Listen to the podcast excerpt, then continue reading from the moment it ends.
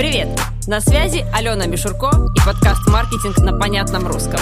Он о системности, практике и простых инструментах маркетинга для ваших проектов. Всем привет! На связи Алена Мишурко и подкаст «Маркетинг на понятном русском». Он о системности, практике и инструментах маркетинга для любых проектов. И это выпуск в формате «Вопрос-ответ». Напомню, как задавать вопросы и как получить на них развернутые ответы в одном из выпусков подкаста. Задавать вопросы можно либо в моем Телеграм, либо в моем Инстаграм аккаунте. Все ссылки есть в описании, главном описании подкаста. Из них я выбираю 3-4 вопроса, которые входят в очередной выпуск и подробно на них отвечаю. Поэтому подписывайтесь, задавайте вопросы и, возможно, именно ваш вопрос прозвучит в следующем выпуске. Итак, если я кондитер, но не хочу особо показывать личность, чем заменить? Просто тортики, наверное, неинтересно. Ты знаете, здесь прямо сразу много вопросов в одном. Поэтому будем разбираться, так сказать, раскручивать эту цепочку последовательно. Тортики. Интересно или неинтересно? Смотрите, есть проект. У вашего проекта есть цель. Контент, вот то, что вы подразумеваете, интересно, неинтересно, там посты, сторис, э, истории, публикации. Контент – это инструмент. Это всегда инструмент достижения ваших целей. Поэтому не хотите личность, не показывайте. Давайте рассмотрим два варианта развития такого проекта. Цель, естественно, продажи. То есть, раз вы завели коммерческий аккаунт и вы делаете торты, значит, вы хотите, чтобы эти торты у вас покупали ну, в том объеме, который вам необходим. Вам нужен стабильно работающий проект, стабильные продажи, при этом у вас нет потребности там общаться, делиться. То есть блогерство это не про вас. Окей, вы это прекрасно понимаете и выбираете вариант витрины.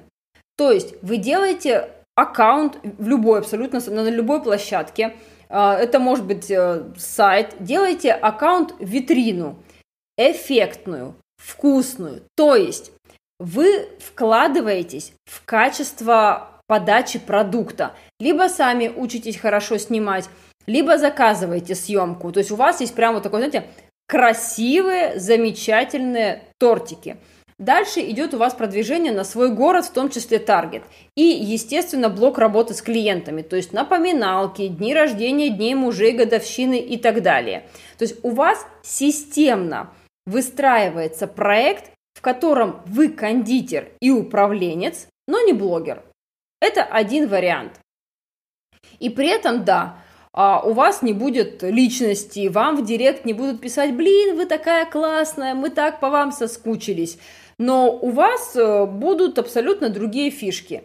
У вас не будет затрат на, там, условно, там, съемку сторис временных, но у вас будут затраты на подачу, вот именно там на фотоподачу, видеоподачу ваших тортов. Другой вариант – если вам действительно хочется вот общения, вам хочется делиться, это более блогерский формат. То есть вам хочется узнаваемости, хочется, чтобы люди покупали торты именно у вас – потому что вы их сделали, да, то есть они не выбирали как в магазине, вот как бы тут красивый и тут красивый, но этот мне нравится больше, а вы хотите, чтобы как бы, ну, как бы, чтобы это были ваши торты. Вот тогда вы делаете блок кондитера с тортиками и вами. И у вас будут покупать действительно потому, что вы нравитесь. И да, красный бархат делают все, а я беру ваш, потому что мне ваш нравится. Тогда личность должна быть, и она у вас будет, и вам будет понятно, чем делиться. Продвижение в целом то же самое. Та же работа с клиентами и тот же стабильный проект, но контент другой, и он соответствует цели.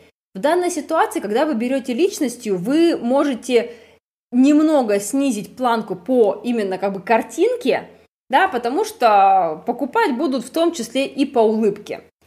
Это вот первая часть вопроса, которую мне хотелось разобрать и на которую мне хотелось ответить. Но вот есть другой вопрос, что очень часто вот за этим я не хочу показывать личность, стоят совершенно другие вопросы, истинные вопросы.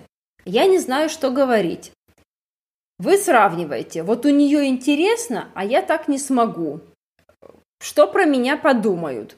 Мне не нравится, как я выгляжу, говорю, хожу там и так далее. У меня там не такая квартира, стол, стул. В общем, продолжите свое. Вот если это действительно так, и вы понимаете, что между вашей целью и положением проекта сейчас лежат эти страхи, работайте с ними. Все можно научиться делать. И интересно показывать повседневные дела. И придумывать сюжеты на ходу абсолютно для любого проекта. Просто нужно найти в себе храбрость принять, что интересный личный контент – это навык. У вас этого навыка еще нет, и разрешить себе учиться. Так же, как вы учились это делать с тортиками. Накосячить, там тут тесто не поднялось, там желе не застыло. Я абсолютно уверена, что вы э, перепортили кучу продуктов до того, как получился первый торт настоящего кондитера. И вот с личным контентом будет то же самое. Вы будете учиться, пробовать и снова делать, и у вас обязательно получится. Второй вопрос. Хочу вести и показывать экспертный контент, есть чем делиться, а в подписчиках почти все друзья. Где взять целевую аудиторию? Вот тоже прям, знаете, хочется ответить. Хотите вести? Ведите. Ну, во-первых, друзья тоже могут быть вашей целевой аудиторией, или они могут, могут вас рекомендовать, если будут точно понимать, чем вы занимаетесь и кому полезны. Сарафанное радио абсолютно никто не отменял. Второй вариант – вы можете завести отдельный экспертный блог и перевести туда только тех друзей, которые в целом интересуются вашей деятельностью. Да, здесь самое главное не путать. Когда мы говорим личный блог, это значит а где, блог, который, в котором нет продаж. Личный это для друзей, бабушек, дедушек, родителей и коллег по работе, где нет контент-плана и нет никакой коммерции. Экспертный – это экспертный, в нем может активно присутствовать личность, но все-таки он заточен под продвижение, под продажи, под монетизацию. У вас может быть две, два отдельных блога, а может э, быть только один. У меня, например, нет никакого личного блога, у меня есть одна площадка в Инстаграме, она экспертная, с друзьями я общаюсь в WhatsApp, кто-то на меня подписан, кто-то на меня не подписан, это абсолютно нормально. Где же взять целевую аудиторию? Понятно, что сама собой она ниоткуда не возьмется, ее нужно целенаправленно привлекать. Да, так как этот вопрос пришел из аккаунта в Инстаграм, поэтому поговорим про эту площадку. Привлекать вы можете контентом, а, через хэштеги, через Reels, и затем уже будет аудитория, контент на репосты. То есть это один из вариантов. Второй вариант – это закупка рекламы, марафоны. Если маленький аккаунт, то пока как спонсор. Э, это спикер в онлайн-конференциях. Подрастете, будет возможны любые варианты по обмену аудитории. То есть самое главное – это делать и привлекать свою потенциальную аудиторию и не ждать, пока она как бы вот сама где-то там как-то про вас узнает. И третий вопрос. Как организовать работу с экспертом? А что делать, если эксперт точно не будет делать сторис? Как от него добывать информацию? Может быть, я сейчас скажу немножечко жестко, но если это, я понимаю, что это запрос от э, продюсера, возможно, или от SMM-специалиста, то выбирать хороших клиентов, перестать спасать экспертов и заниматься своей работой – я очень часто вот прям э, слышу этот вопрос в тех или иных формулировках.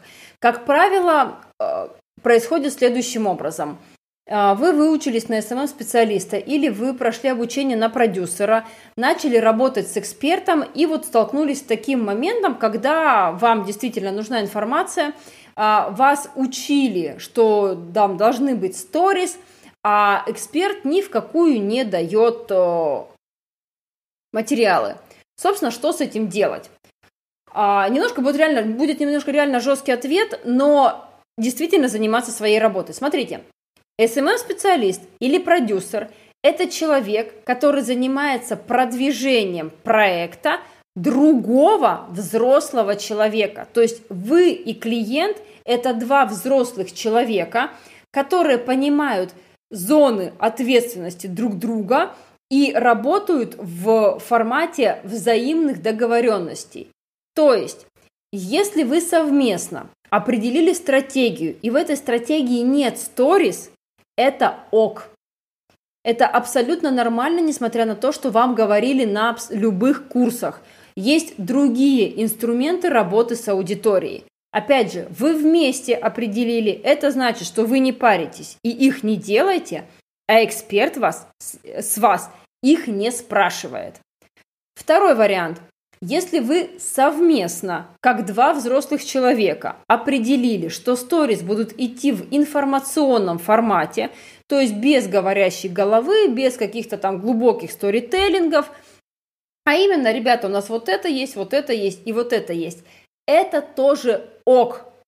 Да, у вас, я говорю, как бы э, на курсах все равно учат идеальной картинке. Маркетинг и реальное продвижение проектов – это всегда выбор площадок, и ваш эксперт вполне может не хотеть вести сторис, понимать ответственность за то, что он их не будет вести, ну, как бы, и с этим все прекрасно будут жить. То есть, опять же, прям э, буду, наверное, вот, может быть, опять же, жестко кому-то покажется, но вы работаете над проектом вместе, и у каждого свои обязанности и своя ответственность. Но если вы понимаете, что вы должны каким-то вообще волшебным образом круто вести сторис с глубокими старителлингами, с трансляцией личности и всем прочим без участия эксперта, то у меня к вам только один вопрос. А вы точно правильно выбрали проект для работы? А вы с ним хотите работать? Он отвечает вашим целям как специалиста?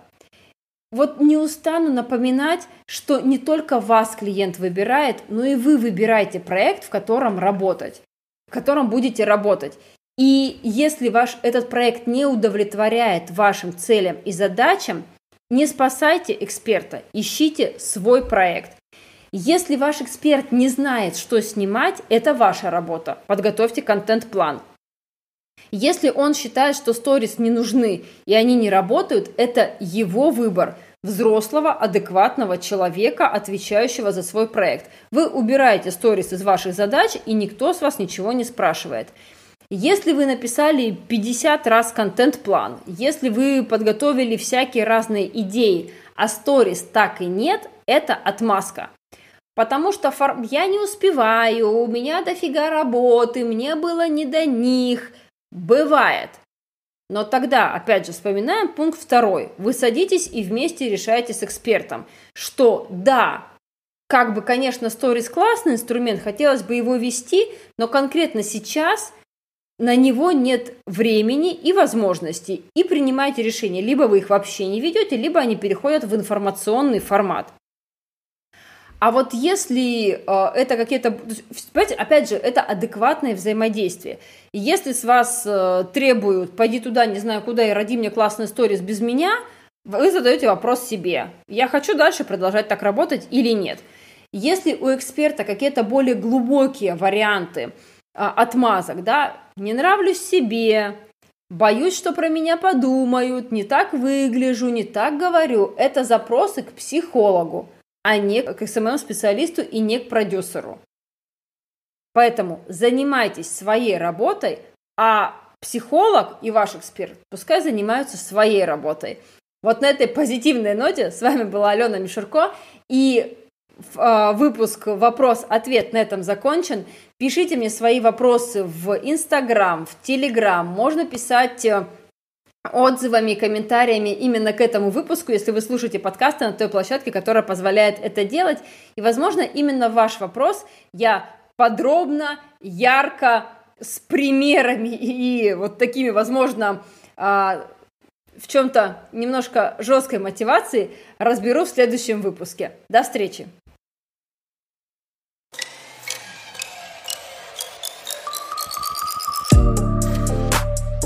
маркетинг на понятном русском. На понятном русском. Маркетинг на понятном русском. Маркетинг на понятном русском.